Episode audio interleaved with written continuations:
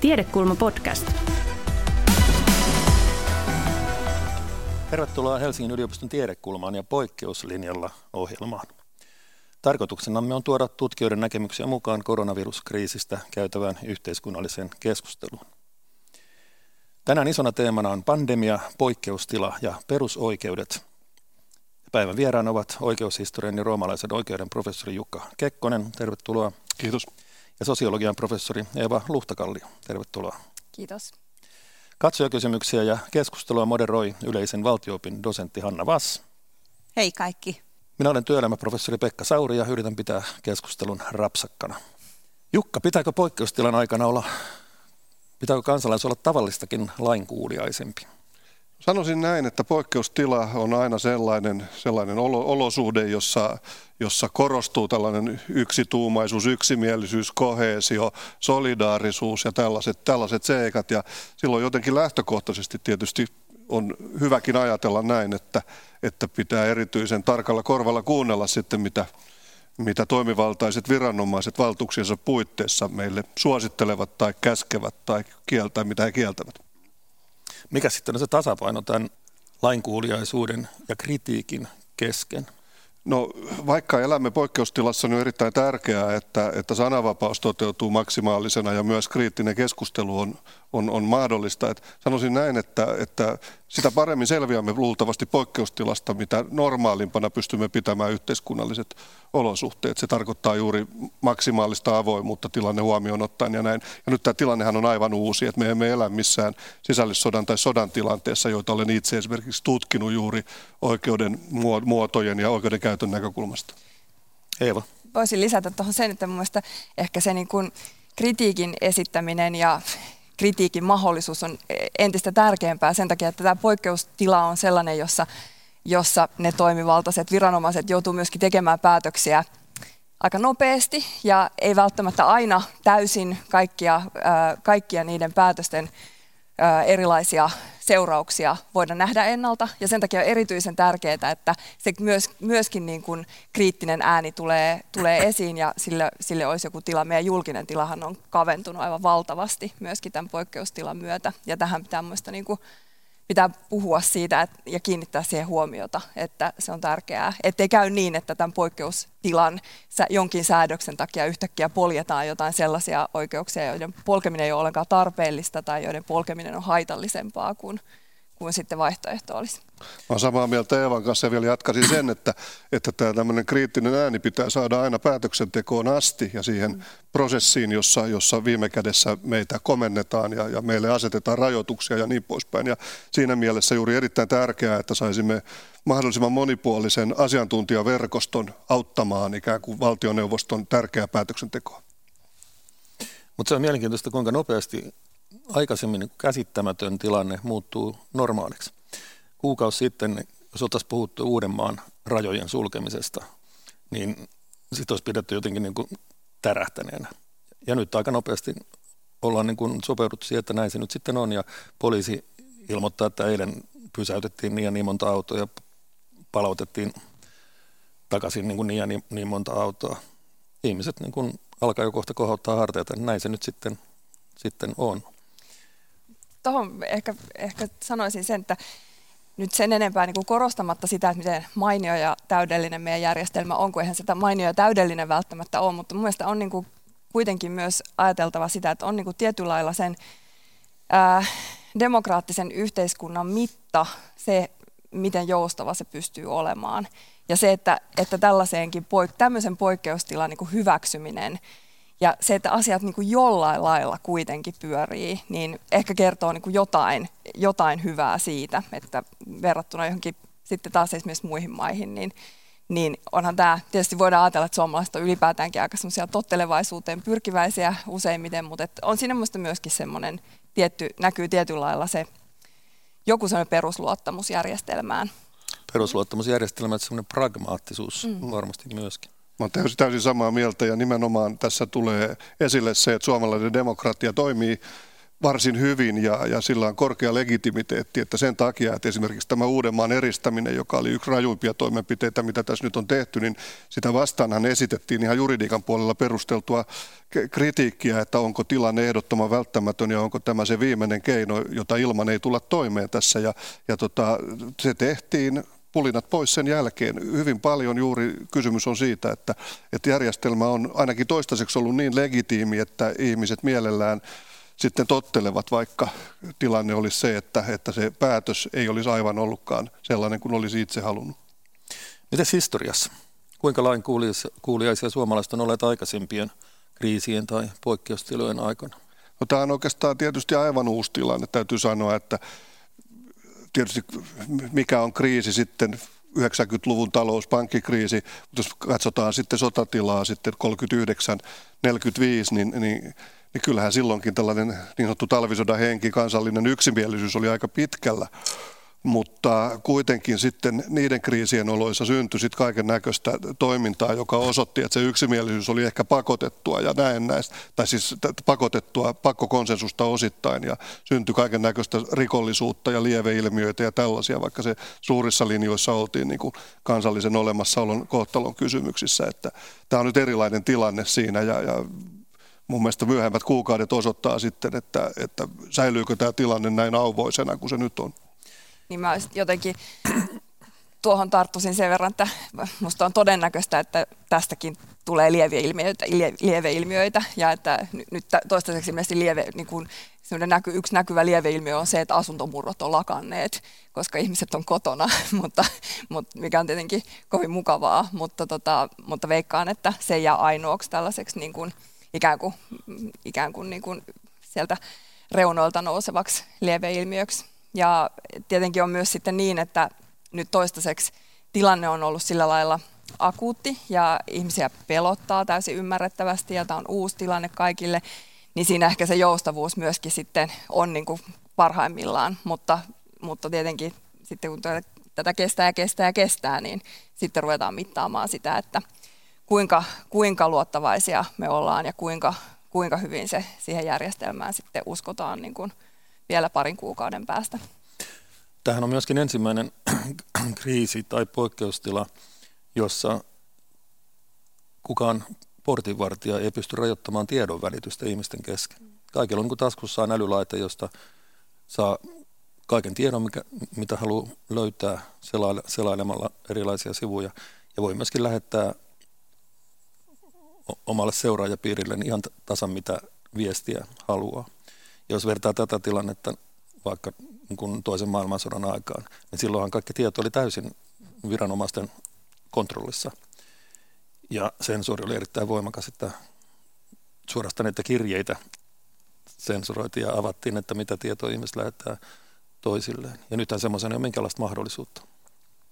No Joo, nimenomaan ju, juuri näin. Ja nyt ehkä vielä kannattaa korostaa sitä, että, että nyt me elämme sellaisessa ennakoimattomassa ja epävarmassa tilanteessa, jossa emme ole koskaan ennen ollut, niin kuin ainakaan samassa mittakaavassa. Meillä oli sata vuotta sitten Espanjan tautipandemia kyllä, mutta, mutta nyt meillä on, on, on se tilanne, jossa, jossa ei ole niin kuin tavallaan mitään salaista, mitään salattavaa. Tämä on pakko ratkaista niin kuin laajalla yhteistoiminnalla niin kuin sekä kansallisella tasolla että kansainvälisellä tasolla. Muuta keinoa ei tässä ole, että tilanne on kovin erilainen kuin silloin, jolloin oli sotasensuurit ja, ja tota sotasalaisuudet ja vakoilut ja tällaiset jutut.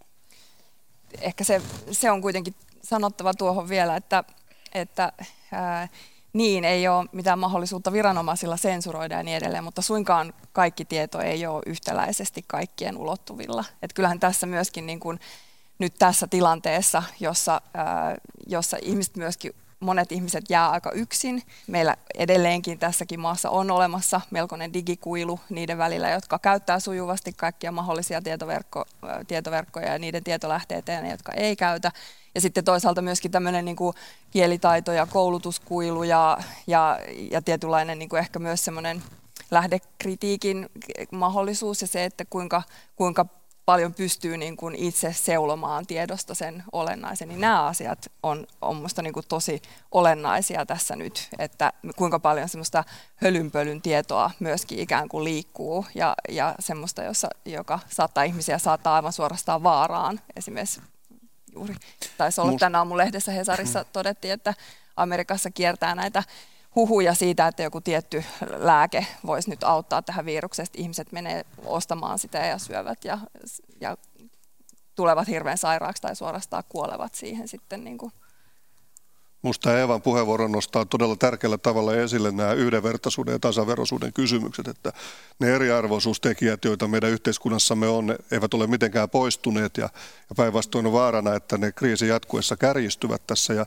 se on sitten myöskin niin kuin tälle valtiolliselle politiikalle aivan ykköskysymys, että tässä toimitaan sillä tavalla, että eri yhteiskuntaryhmiä ja, ja eri asemassa olevia ihmisiä kohdellaan mahdollisimman tasapuolisesti ja nämä, voisiko sanoa, nämä rasitukset ja resurssit pyritään jakamaan niin tasapuolisesti, ettei synny tällaista käsitystä siitä, että, että tässä suositaan jotain ryhmää joidenkin toisten kustannuksella. Ja, ja tämä on se iso kysymys sitten, jos mennään kaksi kuukautta ja kuusi kuukautta eteenpäin tässä varmaan. Ja siinä meillä on taas paljon oppimista sitten vaikka 90-luvun pankkikriisistä, jossa, jossa, jossa tota, hy, hyvin selvästi siinä jätettiin pienyrittäjät ja, ja tota, asuntovelalliset sitten heitteille suhteessa suhteessa siihen politiikkaan, jota harjoitettiin niin kuin pankkien ja vahvojen instituutioiden turvaamiseksi.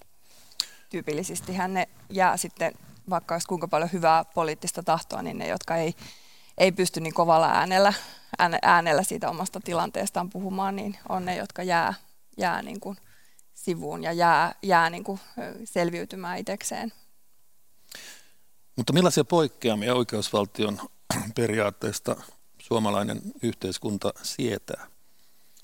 No mun mielestä ihannetilanne on se, että, että mahdollisimman vähän tehdään niitä poikkeuksia, mutta kun olemme poikkeustilassa, niin jo määritelmän mukaan sitten olemme lähteneet niitä tekemään ja rakentamaan ja niiden pitää olla perusteltuja ja välttämättömiä. Ja mä väittäisin juuri näin, että, että jos ne ovat hyvin perusteltuja, tasapuolisia ja hyvin tiedotettuja kansalle, niin niitä kestetään hyvinkin paljon ja pitkäänkin verrattuna siihen tilanteeseen, joka olisi päinvastainen, jossa, jossa tietoa salattaisiin tai, tai tota, ne kohtelisivat epätasa-arvoisesti eri, eri väestöryhmiä. Et kyllä tämän poikkeustilan niin kuin mitta, mitä mä sanoisin sen, että miten siitä selvitään, sen keskeinen kriteeri on se, että kuinka lähellä ollaan normaali tilaa ja poikkeuslaissakin sanotaan, että kaikessa pitää noudattaa suhteellisuusperiaatetta ja mahdollisuuksien mukaan toteuttaa perusoikeuksia ja myös kansainvälisiä niin kuin ihmisoikeusvelvoitteita. Minusta näissä myös hirveän tärkeää on, mikä onkin nyt näissä suomalaisissa poikkeustilasäädöksissä ollut se keskeinen piirre, että niillä on niin kuin määräaika. Että sehän tässä aivan hiuksia nostattaa nyt siinä Unkarin tilanteessa, josta on tässä viime päivinä saanut lukea, että että siellä on nyt tavallaan julistettu poikkeustila, jolla ei ole loppu, jolla ei ole, de, jolla ei ole deadlinea, jolla ei ole mitään määräaikaa. Ja sehän on, sehän on aivan niin kuin hirvittävä tilanne, että mun mielestä se on ollut niin kuin, se on myöskin sellainen tietynlainen lupaus siitä, että, että voi olla, että joudumme vielä pitkittämään tätä tästäkin määräajasta, mutta sitten meillä on seuraava määräaika, että ei niin, että ja myöskin minusta nämä on ollut hyviä nyt nämä määräajat, että ne ei ole niin tavattoman pitkiä, että siitä ei tule sellainen täydellinen epätoivo, että, vaikka, vaikka onkin aika todennäköistä, että aika pitkään tässä joudutaan menemään näillä. Niin. Meidän pitää varoa tämmöistä tilannetta, jota kutsutaan pysyväksi poikkeustilaksi. Ja tämä Unkarin siirtyminen niin kuin ainakin nyt säädöstasolla jo mm. diktatuuriin, niin on todella kavahduttava esimerkki. Ja, ja jos katsotaan aikaisempia poikkeustiloja ja vaikkapa taas tätä toista maailmansotaa, niin, niin sieltähän jäi säännöstelyä sitten pitkäksi aikaa sen jälkeen. Mutta ensimmäinen ja toinen maailmansota ovat molemmat tuottaneet myös joitakin aika hyviä asioita yhteiskuntaan, muun muassa rikkaiden verottamisen ja, ja tota, tiukentuneen, tiukentuneen tämmöisen niin kuin valtion tasaavan otteen. Ja että näistä nämä seuraukset voi olla hyvin monensuuntaisia sitten taas esimerkiksi 90-luvun lama tietyllä lailla tot, tuotti sellaisen ei, ei määräaikaa, moniakin semmoisia ei määräaikaa kulkuja, tapahtumakulkuja, niin kuin vaikka sen pitkäaikaistyöttömyyden, joka, joka massamittaisesti vaan niin kuin jäi voimaan. Tietenkin tämä on eri asia, että sitä ei kukaan millään poikkeuslailla määrännyt sitä massatyöttömyyttä, mutta jollain lailla semmoista niin kuin, sillä lailla voidaan ajatella, että se rinnastui, että se oli semmoinen asia, joka vaan jäi olemaan pysyväksi asiaksi ja tietyllä lailla niin kuin, niin kuin vaikutti tosi, tosi suuren ihmisjoukon elämään ihan, ihan niin kuin merkittävällä pysyvällä tavalla. Siitä tuli sukupolvikokemus ja, ja, ja itse jos muistelen noin kevennyksenä, että Helsingin Sanomat pyysi multa vuonna 1997 artikkelia, että voiko massatyöttömyydestä tulla kansakuntaa raastava trauma. Mä en enää muista, mitä mä vastasin siihen, mutta se artikkeli on monasti tullut mieleen. Onko meillä katsojien kysymyksiä, Hanna?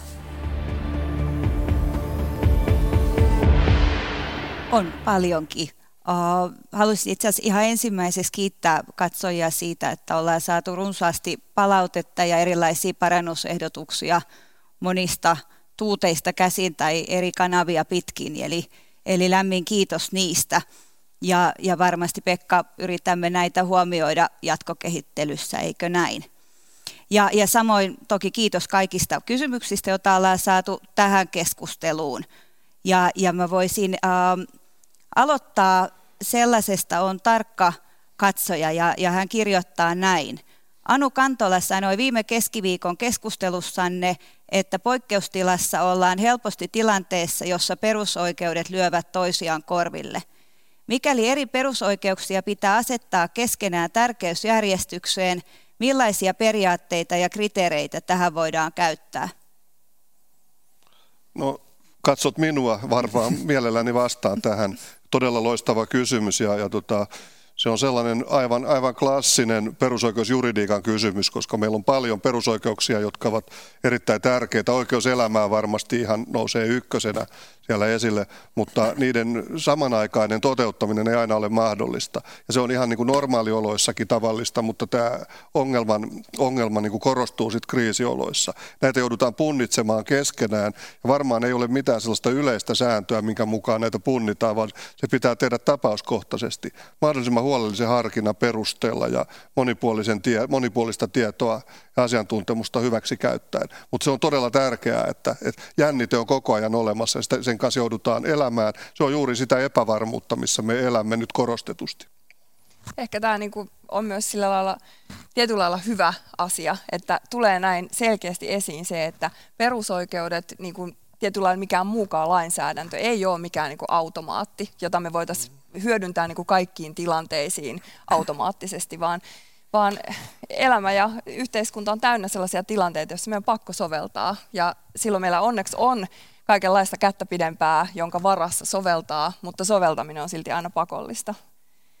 Eli ei ole niin kuin mitään semmoista valmista automaattia. Ehkä se kuitenkin se, se perusoikeus ää, oikeus elämään on aika sellainen, aika sellainen perustavanlaatuinen. On ja onhan siinä sitten, jos mennä, ei mennä yksityiskohtiin, mutta meillä on mm. sitten Euroopan ihmisoikeustuomioistuinten käytäntöä ja, ja, ja kotimaista oikeuskäytäntöä ja oikeuskirjallisuutta, jossa sitten punnitaan näitä oikeuksia vastakkain ja näitä tilanteita, mutta väittäisin kuitenkin, että se on aina, aina sitten kuitenkin tapauskohtainen se harkinta, mutta se on tärkeää tosiaan, niin kuin sanoit Eeva, että, että se on aina harkintaa, että se ei ole, mm.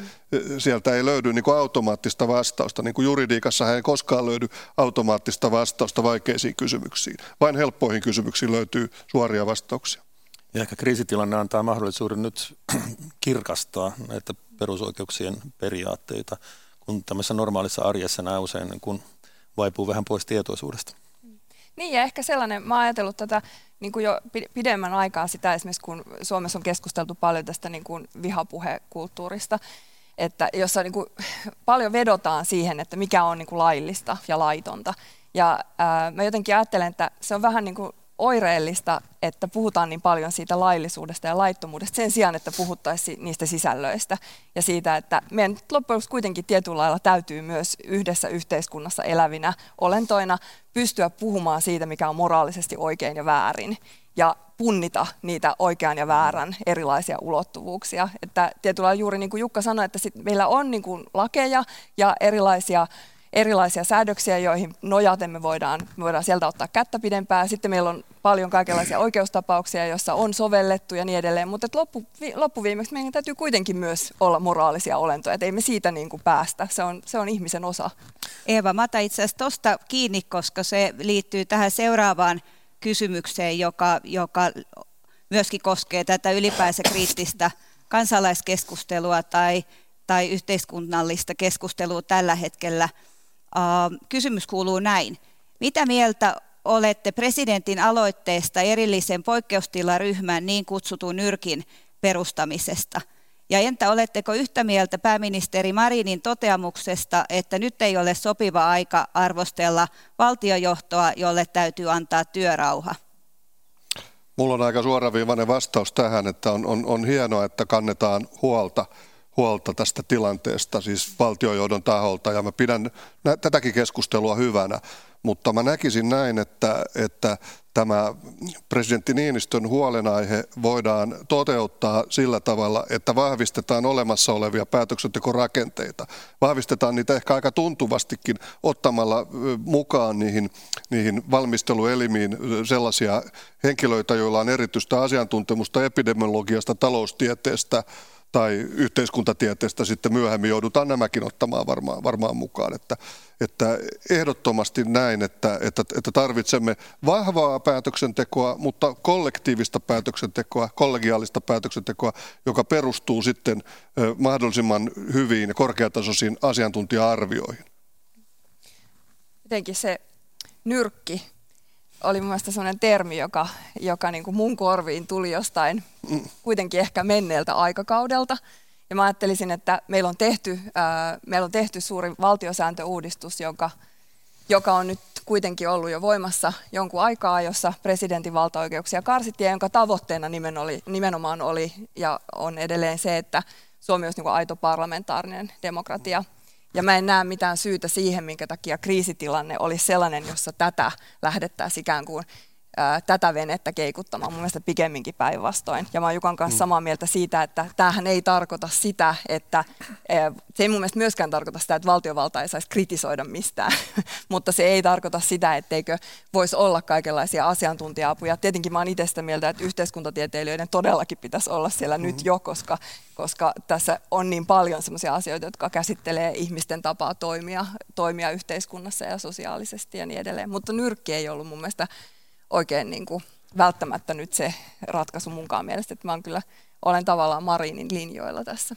Se nyrkki viittaa jotenkin ehkä sellaiseen perinteeseen, jossa joka on ihan luonnollinen siinä mielessä, että, että aikaisemmat kriisit, joita nyt on ollut meillä ja maailmalla, ovat ennen kaikkea olleet sotilaallisia kriisejä. Se ehkä viittaa johonkin sellaiseen, mutta ennen kaikkea mä näkisin tässä niin olennaisena sen, että tässä ei ole syytä mennä mihinkään sellaiseen päätöksentekorakenteeseen, joka on lähelläkään niin kuin tämmöistä itsevaltiutta, oli se valistunutta tai ei, vaan nimenomaan pitää se niin kuin demokraattisena ja, ja, ja mahdollisimman kollektiivisena se päätöksenteko koko ajan ja tietysti myös avoimena. Että tässä on musta se olennainen, olennainen juttu tässä, että tämä kriisi on erilainen kuin aikaisemmat kriisit.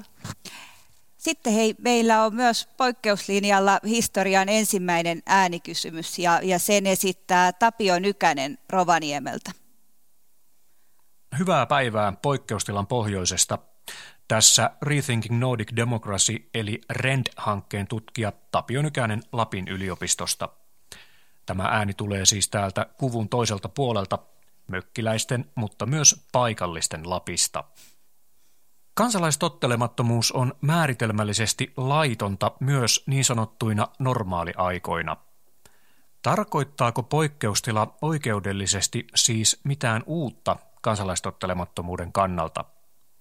Jos kansalaistottelemattomuuden oikeutusta arvioidaan erityisesti poikkeusoloissa, voiko arvio perustua lakipykäliin tai muihin olemassa oleviin oikeudellisiin seikkoihin, vai ainoastaan joihinkin yleisiin käsityksiin siitä, mikä on oikeaa ja väärää. Tällainen yleinen käsitys voisi olla esimerkiksi se, että juuri poikkeusoloissa lakia tulisi noudattaa ja kaikkia viranomaisia totella erityisen huolellisesti. Jos Eeva vastaa ensin ehkä mä jäin kiinni tähän oikeudellisesti. Voiko, voiko kansalaistottelemattomuutta oikeudellisesti perustella? Se ei ollut ehkä niin kuin, ää, jos mä käännän tämän kysymyksen nyt niin päin, että, että jonkun verran tässä tämä termi kansalaistottelemattomuus on niin kuin esiintynyt julkisuudessakin tässä viime, viime viikkoina, ja sillä on niin kuin viitattu muun muassa siihen, että ihmiset ei ole totellut näitä, näitä poikkeussäännöksiä. Niin siinä mun mielestä niin kuin olisi semmoinen pieni, pieni niin kuin viilaamisen paikka, että kansalaistottelemattomuushan ei ole yhtä suuri kuin mikä tahansa lain rikkominen tai mikä tahansa tottelemattomuus. Kansalaistottelemattomuus on julkista toimintaa, jossa, jossa pyritään muuttamaan, aktiivisesti muuttamaan joku yhteiskunnassa vallitseva asiantila, joka on väärin ja joka aiheuttaa epäoikeudenmukaisuutta. Että jos nyt ihan lähdetään sieltä juurilta, niin, niin, niin äh, tähän koko termi on tavallaan lähtöisin siis orjuuden vastaisesta liikkeestä ja, ja Sorrowlta alun perin ää, Amerikasta, jossa siis äh, jossa, jossa niin kuin ajateltiin, että verojen maksaminen sellaiselle valtiolle, joka harjoittaa orjuutta, ää, ei, ole, niin kuin, ei ole moraalisesti oikein. Ja kansalaistottelemattomuus sai silloin esimerkiksi muun muassa tämmöisiä niin kuin vero, vero, veroista kieltäytymisen muotoja. Mutta nythän niin kuin se, että jos joku lähtee ajamaan Lappiin, kun pääministeri on jo vedonnut, että älkää lähtekö nyt mökeille, niin ymmärretään aika helposti, että nyt ollaan niin kuin vaakakupissa aika erityyppisissä asioissa, ja se ei suinkaan, se ei niin kuin kerta kaikkiaan vastaa sitä kansalaistottelemattomuuden termiä, jota mä haluaisin tässä nyt jotenkin alleviivata, että se on niin kuin erityinen, tai se, että istuu, asia. Istuu, ba, istuu baarissa, joka sattuu olemaan auki. Niin tai istuu baarissa, joka sattuu olemaan auki. Jo, se ei ole kansalaistottelemattomuutta. Se on piittaamattomuutta tai tottelemattomuutta ylipäätään tai lain rikkomista tai säädösten venyttämistä tai mitä se nyt sitten onkaan, mutta, mutta kansalaistottelemattomuutta se ei ole. Jukka. Ihan samaa mieltä. Ja tässä on tarkkana oltava tässä terminologiassa juuri määrittelit oikein hyvin tämän ja koitin miettiä, että mikä olisi nyt kansalaistottelemattomuutta Suomessa nyt tämän poikkeustilan aikana, niin mulle tuli mieleen se, että jos syntyisi sellainen kansanliike tämän Uudenmaan sulun niin kuin purkamiseksi ja, ja, ja sitten ruvettaisiin sen takia tietoisesti sitten rikkomaan lakia. Tämmöistähän ei ole nähtävillä ja tämmöiset yksittäiset yksittäiset mielenilmaukset ja muut, niin ei ne oikein niin kuin mene tähän tämmöiseen kansalaistottelemattomuuden hyvin kunniakkaaseen historiaan, jossa on tosiaan näitä, tätä orjuuden vastustamista, Intian itsenäistymistä ja monia, monia niin kuin hienoja, hienoja asioita. Että, että se on, kysymys on vähän muusta, kyllä ainakin toistaiseksi ollut. Jos ajatellaan niin kansalaistottelemattomuutta tämän hetken Suomessa, jos ei puhuta pelkästään tästä poikkeustilasta, niin yksi sellainen ää, yksi sellainen liike, jossa, jossa se on niin kuin ikään kuin ollut esillä terminä, on, on ilmastoliike, jossa on niin kuin osa ilmastoaktivisteista katsoo, että, että ilmastonmuutokseen tarttumisen toimet on lyöty niin pahasti laimin, että tietyllä lailla niin kuin tältä osin voidaan sanoa, että yhteiskuntasopimus on ikään kuin peruttu tai purkautunut. Ja, ja siinä on mun mielestä niin kuin sellainen, he, niin kuin tavallaan tässä tässä niin kuin kontekstissa perustellaan silloin sitä, että, että voidaan käyttää kansalaistottelemattomia keinoja nimenomaan muut, tämän lainsäädännön muuttamiseen, mutta tällä on nyt hyvin vähän tekemistä esimerkiksi tämän poikkeustilan kanssa itsessään. Mm. Poikkeustilahan on sinänsä toistaiseksi ollut ilmastolle lähinnä hyvä, mutta joo. No tässä mä voin sanoa sen, että tästä, tästä mä saan sitten kritiikkiä aina eräältä ystäviltäni, kun mä aina sanon, että jos demokratia toimii hyvin, optimaalisesti, niin me emme oikeastaan tarvitse kansalaistottelemattomuutta, koska meillä on riittävät vaikutusmahdollisuudet toteuttaa hyvinä, hyvinä pidettyjä poliittisia tavoitteita, oli se kysymys ilmastokysymyksestä tai jostain muusta ja, ja sillä tavalla. Ja, ja, ja, ja tällä en tarkoita sitä, että kun arvoista, arvostaisi kansalaistottelemattomien toimintaa, jos he tekevät sitä puhtain aseen hyviä asioiden puolesta, niin kuin ilmastokysymyksen osalta on tehty ja, ja niin poispäin, mutta, mutta edelleenkin niin kuin siis määritelmän mukaisesti mä toivoisin, että voisi olla sellaisia demokraattisia yhteiskuntia, jossa, jossa tämän kansalaistottelemattomuuden osuus olisi mahdollisimman vähäinen tai olematon. Vieläkö Hanna kysymyksiä? On paljonkin, mutta ehkä säästetään niitä vielä vähän myöhäisemmäksi. No sitten mä lisään tuohon vielä, jos, jos saa lisätä, että, että tästä Jukan kanssa vään, vään, väännetty aikaisemminkin tästä samasta kysymyksestä ja, ja tietyllä lailla me ei olla ollenkaan eri mieltä tästä asiasta, mutta mun näkökulma ehkä siihen on se, että sellaista demokraattista yhteiskuntaa ei ole, jossa, jossa kaikki olisi niin aukottoman, mm.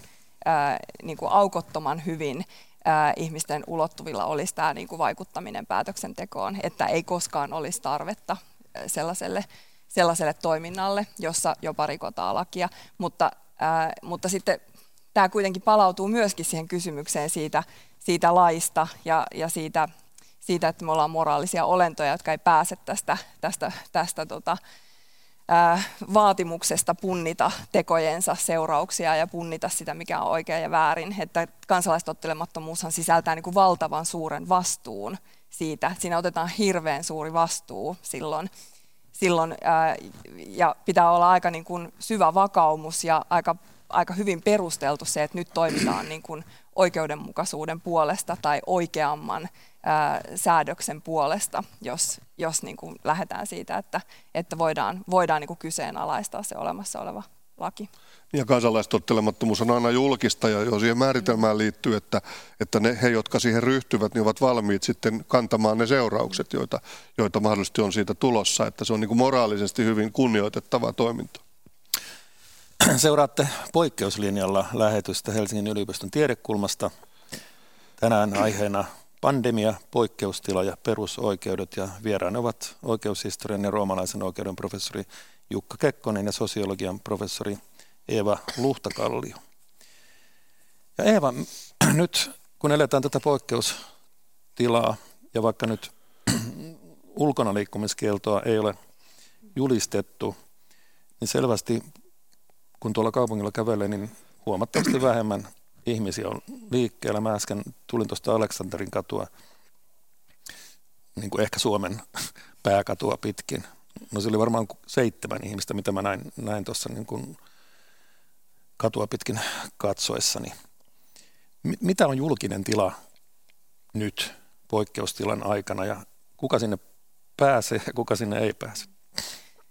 Paljon miettinyt tätä asiaa oltuani nyt itse pari viikkoa tuolla lähiössä jumissa. Mä en ole kävellyt edes Aleksanterin kadulla ja olen huomannut, että mulle, mulle itselleni se, sillä on niin suuri merkitys. Mulle itselläni on niin sellainen olo, että jotain puuttuu, kun on kokemus siitä, että ei ole mitään, tietyllä lailla niin kuin mitään julkista tilaa. Että on toki niin kuin puisto, johon voi mennä kävelemään, mutta sielläkin kaikki ihmiset väistää toisiaan ja kukaan ei ryhdy puheisiin toisin, toisensa kanssa, mistä voi päätellä esimerkiksi jo sitten sen, että julkinen tilahan ei ole vaan se tila, vaan se on se, miten siellä toimitaan. Eli se on se missä, tila, missä voi ikään kuin syntyä ihmisten välisiä kontakteja.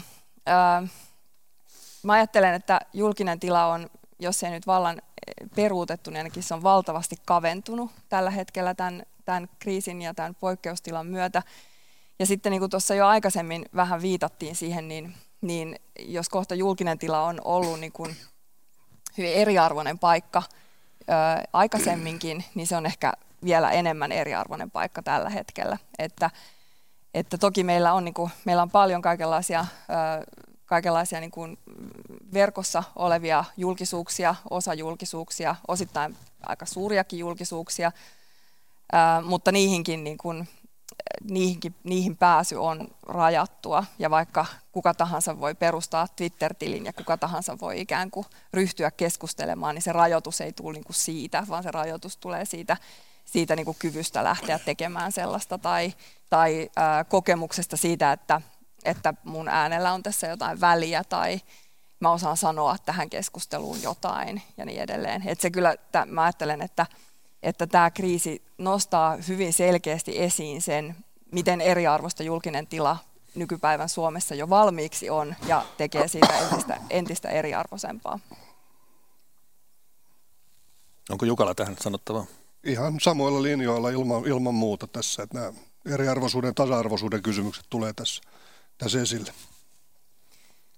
Ja jotenkin mä ajattelen, että, että niin kuin julkisella tilalla on tietenkin paljon erilaisia funktioita ja se, joka niin kuin yhteiskuntatieteessä usein ensimmäisenä nousee esiin, tämä, tämä niin kuin, että se on niin kuin tietyllä lailla se niin kuin demokraattisen keskustelun toteutumisen tila, niin tietenkin se on jo yhtäältä sinänsä, sisä, sinänsä huolestuttavaa, että sellainen tila kaventuu kovasti. Mutta jollain mä, mä ajattelen myös, että on, on tärkeää nähdä miten kapea se tila on ja miten kapeaksi se menee tämmöisessä, tämmöisessä tilanteessa.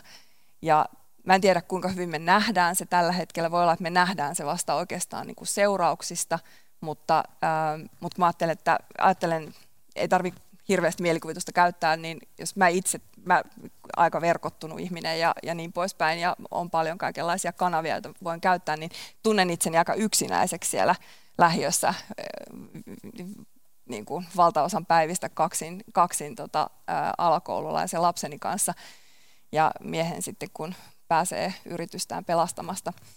Ää, niin, niin jos mä tunnen oloni aika yksinäiseksi siellä ja aika sellaiseksi niin kuin kaikesta, kaikesta ää, irti katkaistuksi, niin, niin varmasti tämä on sellainen tunne, joka vaivaa tosi monia ihmisiä.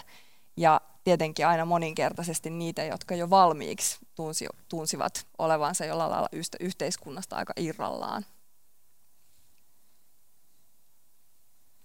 Näin.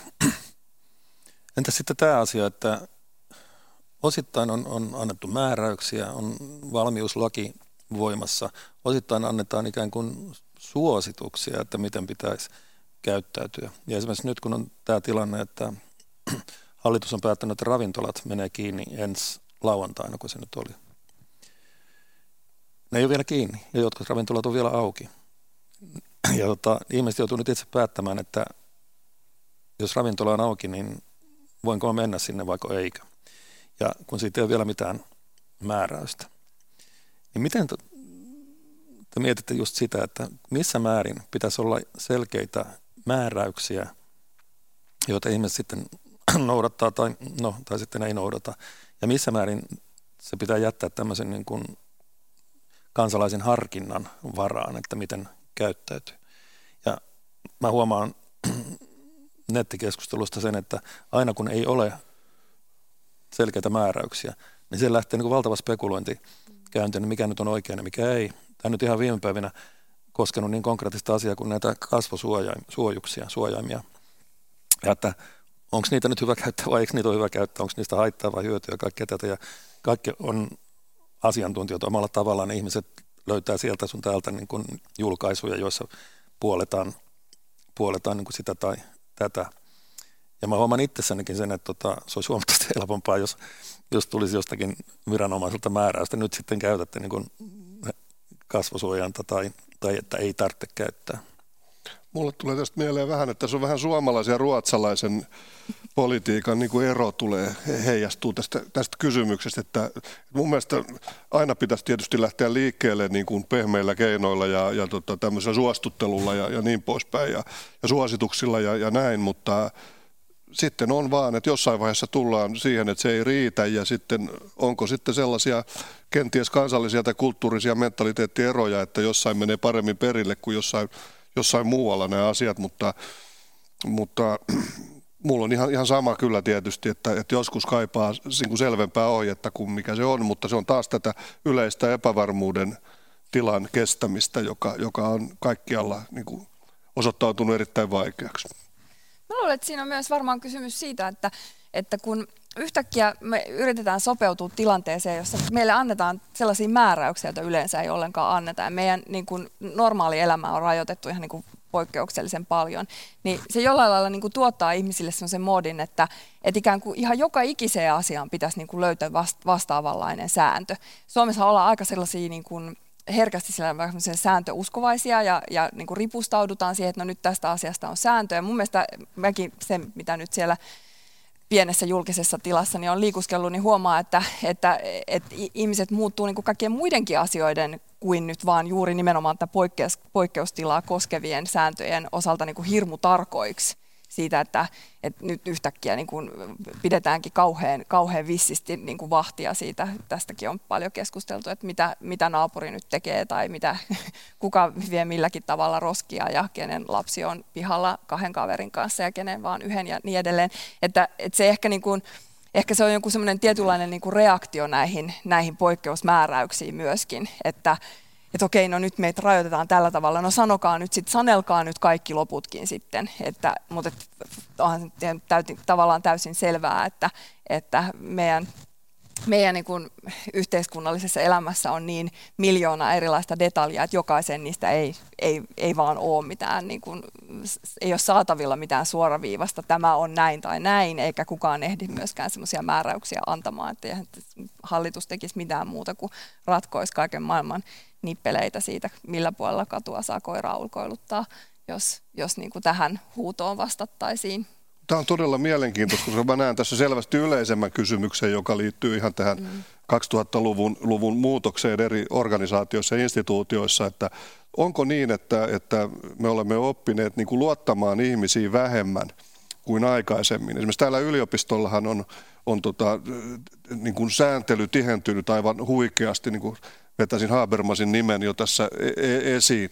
Viimeisen kymmenen vuoden aikana meitä ohjeistetaan opetuksen suunnittelussa missä tahansa hallintokuvioissa paljon enemmän kuin aikaisemmin. Ja, ja aina tulee uutta ohjetta ja ohjeen täytäntöönpanomääräystä. Ja myös me kohtelemme kenties uusia ylioppilaita sillä tavalla, että he eivät olisi ihan niin kuin täysvoimaisia aikuisia, vaan sellaisia ohjauks, ohjausta kaipaavia, kaipaavia objekteja. Ja, ja mun mielestä korostuuko tämä tilanne nyt sitten tässä erityisesti, että, että vaadimme vielä eksponentiaaliseen potenssiin sitten näitä, näitä ohjeita ja, ja, ja tota, täytäntöönpanomääräyksiä, jotta pystyisimme elämään sitten jollain, jollain tavalla. Et mä korostasin tätä demokratiaan kuuluvaa luottamusta ja siinä ihailen ruotsalaista yhteiskuntaa aika paljon, että siellä selvästikin luotetaan niin kuin, omaehtoisen ihmisen niin kuin, rationaalisuuteen selvästi enemmän kuin Suomessa ja, ja vastaavasti ilmeisesti väestö ei siellä myöskään ole vaatimassa sitten näitä toimeenpanomääräyksiä ja niiden soveltamisohjeita ja niiden täsmennyksiä yhtä paljon kuin Suomessa. Ja ehkä tämä liittyy vähän siihen samaan, mitä mä tuossa aikaisemmin sanoin siitä vihapuhekeskustelusta ja siitä niin kuin laillisuuteen ja laittomuuteen vetoamisesta ja siitä niin kuin toiveesta, että joka asiaan olisi laki tai olisi joku sääntö. Että olisihan se tietenkin kauhean, kauhean huojentavaa, että sitä ei tarvitsisi pohtia yhtään mitään kysymyksiä, mutta, mutta että tämä palautuu nyt jälleen kysymykseen siitä, että kun me ei voida paeta sitä moraalista vastuuta niin kuin ratkoa jotain ongelmatilanteita ilman, että selkeitä sääntöjä on, on olemassa. Ähm, niin, sitten tietenkin siis se, se pubiin meneminen tai menemättä jättäminen, niin sekin on niin kuin monipiippunen kysymys tietenkin, että on myös paljon ihmisiä, joille ne pubit on niin kuin tavallaan enemmän koti kuin koti, tai joilla ei tietyllä ole kotia, mutta joilla on joku, joku tuttu pubi, johon, johon mennä. Ja, ja kyllä, kyllä tämä on niin kuin, että ei se ravintoloiden sulkeminen ole, ole kriisi pelkästään ravintoloitsijoille ja, ja niin kuin keskiluokalle, joka ei pääse, pääse tota, mm. ää, välillä keittämästä omia sapuskoitaan, vaan, vaan siinä on myöskin niin kuin, paljon tällaisia, tällaisia aspekteja. En nyt sano, että se olisi niin kuin hyvä asia, mutta se on tosiasia, että näin on. Että ne on, niin kuin baareilla on Suomessa semmoinen erittäin tärkeä niin kuin myöskin tämmöinen niin kuin sosiaalinen tehtävä. No, täsmälleen samaa mieltä tuossa, lähiöpubi on sellainen, mä olisin, mietin, että olisiko ne voinut niin kuin jättää tämän, jättää tämän sulkemis, sulkemisen ulkopuolelle. Ne on niin tärkeitä, tärkeitä tosiaan, tärkeitä paikkoja. En usko, että siellä kovin paljon kuitenkaan tartuntojakaan levitetään. Ja, ja, ja tota, sen verran, kun täällä kansanparissa on kuitenkin liikkunut vielä Aleksanterin kadulla ja täällä yliopistolla, niin on tullut sellainen termi vastaan, joka ehkä on hy- hyvä liittää tähän. Se on koronakyylä.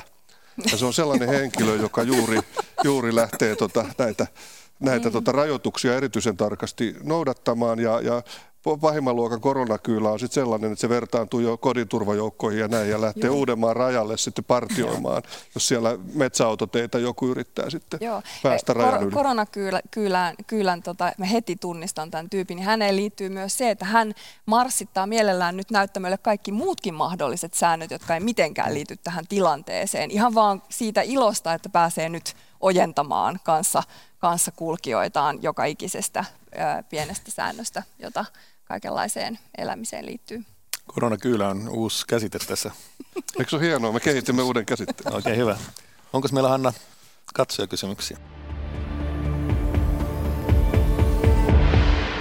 Alkuun on poikkeuslinjalla historian toinen äänikysymys ja, ja sekin tulee Lapista, jossa selvästi ollaan oltu puuhakkaita. Ja päivää taas. Toinen kysymys pohjoisesta eristetyn Uudenmaan ulkopuolelta. Poikkeustilaa ja sen nojalla tehtyjä toimia on pidetty laajalti varsin perusteltuina ratkaisuina koronakriisin hoitamisessa. Historiassa moni maa on kuitenkin luisunut demokratiasta autoritääriseen vallankäyttöön tai jopa totalitarismiin juuri poikkeustilasäännösten kautta. Suomessakin on jo huomautettu, että poikkeustilan toteaminen ja perusoikeuksien rajoittaminen voivat madaltaa kynnystä toimia vastaavalla tavalla myös silloin, kun kyse on pienemmän mittakaavan ongelmista. Mistä yksittäinen kansalainen voi tietää, onko tällainen vaara olemassa tai onko demokraattisen poikkeustilan raja jopa jo ylitetty? Miten kansalainen voi tällaisessa tilanteessa reagoida? Okei, tällainen kysymys Lapista ja tämä itse asiassa nivoutuu toiseen WhatsAppista tulleeseen kysymykseen. Onko Suomessa mitään riskiä, että jouduttaisiin Unkarin tilanteeseen? Nyt ollaan ison äärellä. Eeva. No mä sanoisin kyllä heti, a, anteeksi. No sano, sano vaan, sano. Okay, No anteeksi. No mä sanoisin eh, ehdottomasti ei. Suomessa ei ole. Suomi on niin vahva demokraattinen oikeusvaltio, että näin, näin ei voi käydä, mutta tuohon kysymykseen liittyen niin tämmöinen vaarahan on olemassa ja pitää avoimin silmin katsoa sit sitä, että mitä tästä seuraa ja, ja, ja ettei siinä ole sit mitään liukumaa sitten siihen suuntaan, mutta mä en, mä en usko tosiaan tässä tilanteessa, mutta toisaalta niin nämä historialliset esimerkit on kyllä aika, aika tota, vakuuttavalla tavalla niin kuin kauhistuttavia ja vaarallisia tämän, tässä suunnassa, että silmät pitää pitää auki. No toistaiseksi nyt äh, nämä poikkeustilasäädökset tai määräykset, joita Suomessa on annettu, niin nehän ei ole tietyllä lailla niin kuin kaventaneet demokraattista päätöksentekoa sillä lailla äh, ainakaan, niin kuin, ainakaan tätä parlamentaarista demokraattista päätöksentekoa millään olennaisella tavalla, vaan hallitus on hyväksyttänyt ne kaikki eduskunnalla, ne on kaikki käynyt perustuslakivaliokunnan kautta. Ja tässä mun mielestä niin kuin hallitus on tehnyt, se on hidastanut joidenkin näistä määräyksistä käyttöönottoa, mutta siinä mun mielestä on tehty viisaasti, että tästä ei ole millään lailla pyrittykään tinkimään. Ja mun mielestä tämä tinkimättömyys on, niin kuin liittyy myöskin siihen ää, Marinin kohteliaaseen ei-kiitokseen tasavallan presidentin ää, nyrkkitoiveille, että ää, tällaiset niin kuin, operatiiviset johtoryhmät ää, on mun mielestä tietyllä juuri vähän semmoinen vaarallinen tie, johon, johon jos, ei ole, jos ei ole pakko ja kun ei ole pakko, niin, niin sellaiselle niin kuin tielle lipsuminen ei, ei ole varmasti millään lailla suositeltavaa. Ei tietenkään Suomessa olla, olla Unkarin tiellä ää, juuri näistä, näistä, näistä syistä ja siitä syystä, että että tota, Unkarissahan tämä kehitys ei ole nyt suinkaan pelkästään tämän koronakriisin. Tämän koronakriisiä käytetään nyt Unkarissa niin kuin, niin kuin siunaamaan ja viimeistelemään kehityskulku, joka on ollut jo hyvin pitkään nä- näkyvillä. Mutta mistä kansalainen voi tietää, että kaven, kavet, kapeneeko demokratia, niin, niin ähm, tavallaan tietenkään äh, ei suoranaisesti mistään, mutta, äh, mutta toisaalta äh, kun seuraa tarkasti tätä tätä niin kuin esimerkiksi nyt näiden poikkeustoimien julistamista ja sitä, millä lailla ne rajoitukset perustellaan ja niin edelleen, niin, niin tästähän voi paljon päätellä. Niillä on kaikilla määräaika, niillä on kaikilla eduskunnan hyväksyntä, ja niin kauan kuin näin niin kuin tällä tiellä pysytään, niin ainakin voidaan sanoa, että me ollaan jonkunlaisessa parlamentaarisen demokratian tilassa. Se sitten taas, että onko tämä, tämä niin kuin itsessään, itsessään niin kuin jollain lailla semmoista niin kuin täydellistä tai, tai parasta mahdollista demokratiaa kaikkinensa, niin siitä voi, siitä, se on niin kuin laajempi keskustelu. Eeva, tuossa itse asiassa aika mainio kysymys myös liittyen tähän, mitä sanoit, tai tämä teema, että kuinka varuillaan ja hereillä kansalaisten on nyt syytä olla, ja tämä on tullut Facebook-livestä, vähän tällainen ulkokehällinen, mutta, mutta nivoutuu tuohon teemaan. Eli mitä mieltä olette nyt villinä liikkuvista salaliittoteorioista – Olisiko niitä syytä poikkeusoloissa kuunnella tavallista herkemmällä korvalla?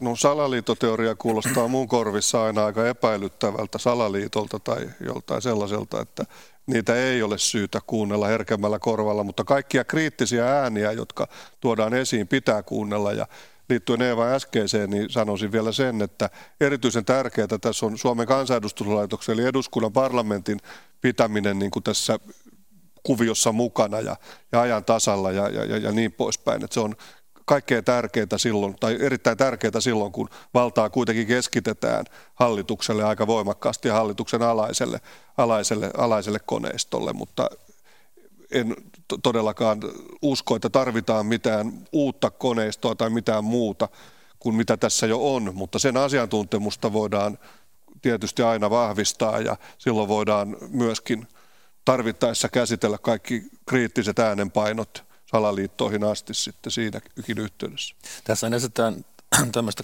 kaltevan pinnan argumenttia, että okei, okay, että nyt on hyväksytty tämmöinen, mitä me seuraavaksi hyväksytään, niin mitä sen mm. jälkeen hyväksytään ja niin edelleen. Mutta mun mielestä on erittäin hyvä kriteeri, mitä te esititte, että mistä kansalainen tietää, että ollaan jotenkin niin kuin edelleen niin kuin demokratian piirissä, että onko kaikki toimenpiteet menneet juuri tässä parlamentaarisessa järjestyksessä, että mm. hallitus tekee esityksen, perustuslakivaliokunta tutkii, eduskunta päättää. Ja niin kauan kun järjestys on tämä, niin voidaan varmaan olla kohtalaisen turvallisella mielellä. Pekka, mä itse asiassa kiinni tuosta, koska, koska tämä liittyy nyt myöskin, mitä instituutioita meillä on ylipäänsä käytössä tämän kysymyksen turvaamiseen, ja, ja tämä on WhatsAppista kysymys. Millaisena näette EU-roolin perusoikeuksien suojaamisessa poikkeustilanteessa, varsinkin jos koronatilanne pitkittyy? No, tämä on erittäin vakava ja iso kysymys ja vaatisi pidemmänkin pohdinnan varmaan, varmaan tässä, mutta Euroopan unioni on arvoyhteisö ja se jakaa samat perusarvot, perusoikeudet ja vastaavat kuin Suomen valtiokin ja, ja, ja niin poispäin. Ja mä kaipaisin kyllä niin kuin tässä isompaa roolia EUn yhteisille ponnistuksille näissä, näissä asioissa ja se suuri kysymys voi olla juuri tulevaisuudessa sitten se, että, että mihin tämä johtaa sitten, jos ei EU ota isompaa roolia tässä ja, ja tota, varsinkin auta siellä, missä apua kaikkein eniten tarvitaan. Voiko tulkita oikein, että olet hahmottanut, että EU on ottanut liian pienen roolin?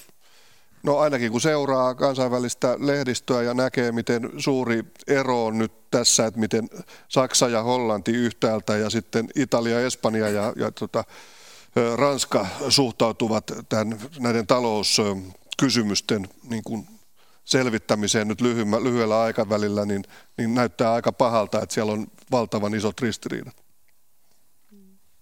Niin kyllä, ja, ja sitten tietysti ehkä se, ehkä se ei nyt ole kauhean yllättävää, että, että EU, jonka, jonka niin kuin erilaisista heikkouksista on muutenkin puhuttu viime aikoina paljon, niin ei ole niin kuin pystynyt tässä, tässä kriisissä olemaan kauhean, kauhean aktiivinen. Ja tämä on niin kuin, niin kuin tietyllä lailla korostanut kovasti tätä kansallisvaltioiden roolia, roolia koska jokainen, jokainen kansallisvaltio on joutunut akuutisti nyt hoitamaan sitä omaa, omaa tilannetta, mutta pidemmä, pidemmä, yhtään pidemmällä aika, aikavälillä se EUn rooli tulee olemaan tässä tosi keskeinen. Ja mä ajattelen, että se tulee olemaan niin kuin aivan semmoinen kohtalon kysymys EUlle mm, esimerkiksi, miten, tähän, miten tämä mm. Unkarin, Unkarin tilanne, niin kuin miten siihen äh, suhtaudutaan ja miten sitä, miten sitä ratkaistaan. Se, se on selvää, joku, tämän, joku toteskin jossakin haastattelussa hiljan, että jos Unkari pyrkisi nyt EU-jäsen, jäsenmaaksi, niin sillä ei olisi mitään asiaa unioniin tällä nykyisellä, nykyisellä niin kuin, näillä, näillä muutoksilla, joita on tehty ja Orbanin asema ja niin edelleen. Mutta että, että mitä, mitä EU tekee tälle tilanteelle, niin on, on, niin kuin, on musta niin kuin tärkeä kysymys, mutta se ehkä on niin kuin kysymys, joka, joka joudutaan ratkaisemaan, ratkaisemaan niin kuin pikkasen viiveellä, eikä, eikä juuri nyt tässä, tässä hetkessä. Eihän EUlla myöskään ole toimivaltaa niin. kaikissa asioissa, mikä, mikä tietysti vaikuttaa siihen, että EU ei pysty reagoimaan sitten samalla tavalla kuin USA mm. tai Kiina tai Venäjäkin. Mutta tietenkin sitten se, se, että EUlla on esimerkiksi ihmisoikeustuomioistuin, niin sehän on aivan hirveän tärkeää, koska mm. se on juuri se, mitä kautta sitten tokikin niin kuin pitkillä viiveillä, mutta mitä kautta pystytään tietyllä lailla ylittämään ne kansallisvaltiot semmoisissa vakavissa kysymyksissä. Ja EU on tuonne arvoyhteisö kuitenkin mm. ja ja, ja siellä on tosi, tosi hienosti kirjattu EU-perussopimuksiin nämä, nämä tota, perustavat ihmisoikeudet ja, ja, ja perusarvot. Ja, ja nyt sitten vaikka toimivaltuuksia ei ole sitten hirveän paljon niin kuin kaikilla sektoreilla huserata, niin, niin tota, se on kuitenkin se suunta ja se moraalinen arvovalta ja se puhe, mikä sieltä tulee, tulee olemaan erittäin ratkaisevaa sit koko Euroopan tulevaisuuden kannalta. Jos me jatkan tuota katsojan kysymystä ja, ja Jukan ajatusta, että, että on nyt kriittinen testi EUlle, niin, niin mitä Eeva ja Jukka ajattelette, miten käy? Millaisia skenaarioita hahmotatte? No mä ajattelen, että, että tämän kriisin äh, jälkeen eurooppalaiset maat tarvitsee EUta vielä enemmän kuin tähän asti. Ja, ja se on niin kuin, mä, mä toivon, että se ymmärretään näin, että se on tietyllä lailla se se toivo, joka, joka tässä on kuitenkin, että, että sieltä löytyy tavallaan semmoinen yhteisvoima, jolla, jolla siitä, siitä kriisistä mennään eteenpäin. Mutta tietenkin niin kuin isoja kysymyksiä on ratkaistavina, jotka kaikki ei ollenkaan liity tähän, tähän kriisiin, vaan on, on aikaisempia kriisejä ja, EUn siirtolais- ja, ja maahanmuuttopolitiikka, joka on ollut kestämätöntä jo tosi pitkään ja miten, miten nämä asiat saadaan ratkaistua, niin, niin tota, eihän, se, eihän se kovin helpolta näytä. Joo, sama, samalla tavalla. Ja mun mielestä niin kuin se parempi vaihtoehto tässä on se, että, että jos tämä kriisi nostaisi solidaarisuuden aallon sitten ja että yhdessä hoidettaisiin näitä isoja asioita, jotka on nyt jäänyt vähän, vähän niin kuin taka-alalle ja saataisiin myös kenties sitä EU niin kuin sellaista itseriittosta, tota, eris, voisiko sanoa eristäytymistä niin kuin tavallisen ihmisen ongelmista saataisiin vähän niin kuin poistettua, niin se olisi sitten se hyvä tulos, mikä tässä on. Joka tapauksessa tämä kriisihän osoittaa, että tämä on, eihän, nämä, eihän nämä, tämä virus niin kuin noudattele maan rajoja, niin. maantieteellisiä rajoja, niin se on pakko myös samalla tavalla kuin ilmastokriisi tai mikä tahansa, niin, niin yrittää hallinnoida sitten ylempien tai, tai muiden, muiden kuin kansallisvaltioiden tasolla myös. Ja, ja silloin tullaan näihin kysymyksiin sitten, että, että, että pitää olla myös näillä tasoilla sit riittävän oikeusvaltiollinen mielestäni jopa globaalisella tasolla, mihin jotkut valtiooppineet ovat kiinnittäneet huomiota. Mm, kyllä. Lopuksi pitää kysyä, että mitä hyvää tästä kaikesta voi seurata? Mitä tästä voidaan kun parhaassa tapauksessa oppia tulevaisuutta varten? No ainakin tästä varmasti voidaan oppia juuri sitä, mitä Jukkakin tuossa totesi, että voidaan oppia jotain sellaisesta, sellaisesta niin kuin valtavien kriisien hallinnasta tai ratkaisemisesta yhdessä, jota voidaan hyödyntää sitten tulevaisuudessa niihin erittäin järeisiin tarvittaviin toimiin ilmastonmuutoksen ratkaisemiseksi tai ilmastonmuutoksen seurausten, seurausten kanssa, kanssa elämiseksi ja, ja jotta niiden ne, ne vaikutukset pystyttäisiin tasaamaan jollain lailla, niin kuin, jollain lailla oikeudenmukaisesti ihmiskunnan kesken ja, ja myöskin, myöskin niin kuin koko, koko, koko maailmaa ajatellen. Ähm, ja sitten tietenkin niin kuin, e, ehkä joku sellainen ajatus siitä, että jollain lailla, jos tästä jollain lailla selvitään, niin mistä kaikesta muusta me voidaankaan selvitä. Kyllähän me tästä jollain lailla selvitään ihan varmasti. Joten ehkä, ehkä se on se sellainen niin kuin toivon nuotti, joka tässä, joka tässä pitää, niin kuin, johon tässä pitää jollain lailla tarttua. Minusta demokratian merkitys ja fundamentaalisuus tulee esiin tässä. Mm. Ja myös sitten, jos me saamme tästä kriisistä, kun kriiseissä aina ihmisen parhaat ja huonoimmat puolet tulevat esiin, niin jos me saamme sitten ne parhaat puolet ja käytännöt sitten jotenkin nostettua yleisen politiikan agendalle, niin se olisi sellainen mun toive tämän mm. jatkovuosien varalle. Vähemmän koronakyyliä ja enemmän, enemmän solidaarisuutta. Joo. Hanna. Vielä täällä yksi katsoja kommentti tai ehkä laajemminkin yhteenveto, että, että Eva sai erityistä kiitosta täällä julkisen tilan eriarvoistumiskeskustelusta ja, ja baarien sulkemisen sosiaalisen vaikutuksen esiin nostamisesta. Hyvät katsojat, olette seuranneet poikkeuslinjalla keskustelua Helsingin yliopiston tiedekulmasta. Tänään aiheenamme oli pandemia, poikkeustila ja perusoikeudet. Kiitos keskustelijoille, jotka olivat tänään oikeushistoria ja roomalaisen oikeuden professori Jukka Kekkonen, sosiologian professori Eeva Luhtakallio. Ja katsoja kysymyksiä ja keskustelua moderoi yleisen valtiopin dosentti Hanna Vass. Kiitoksia. Ja kiitos katselijoille mielenkiinnosta ja kysymyksistä. Ensi keskiviikkona aiheenamme on talous, miten talous toipuu koronakriisistä. Ja viikon päästä tavataan poikkeuslinjalla.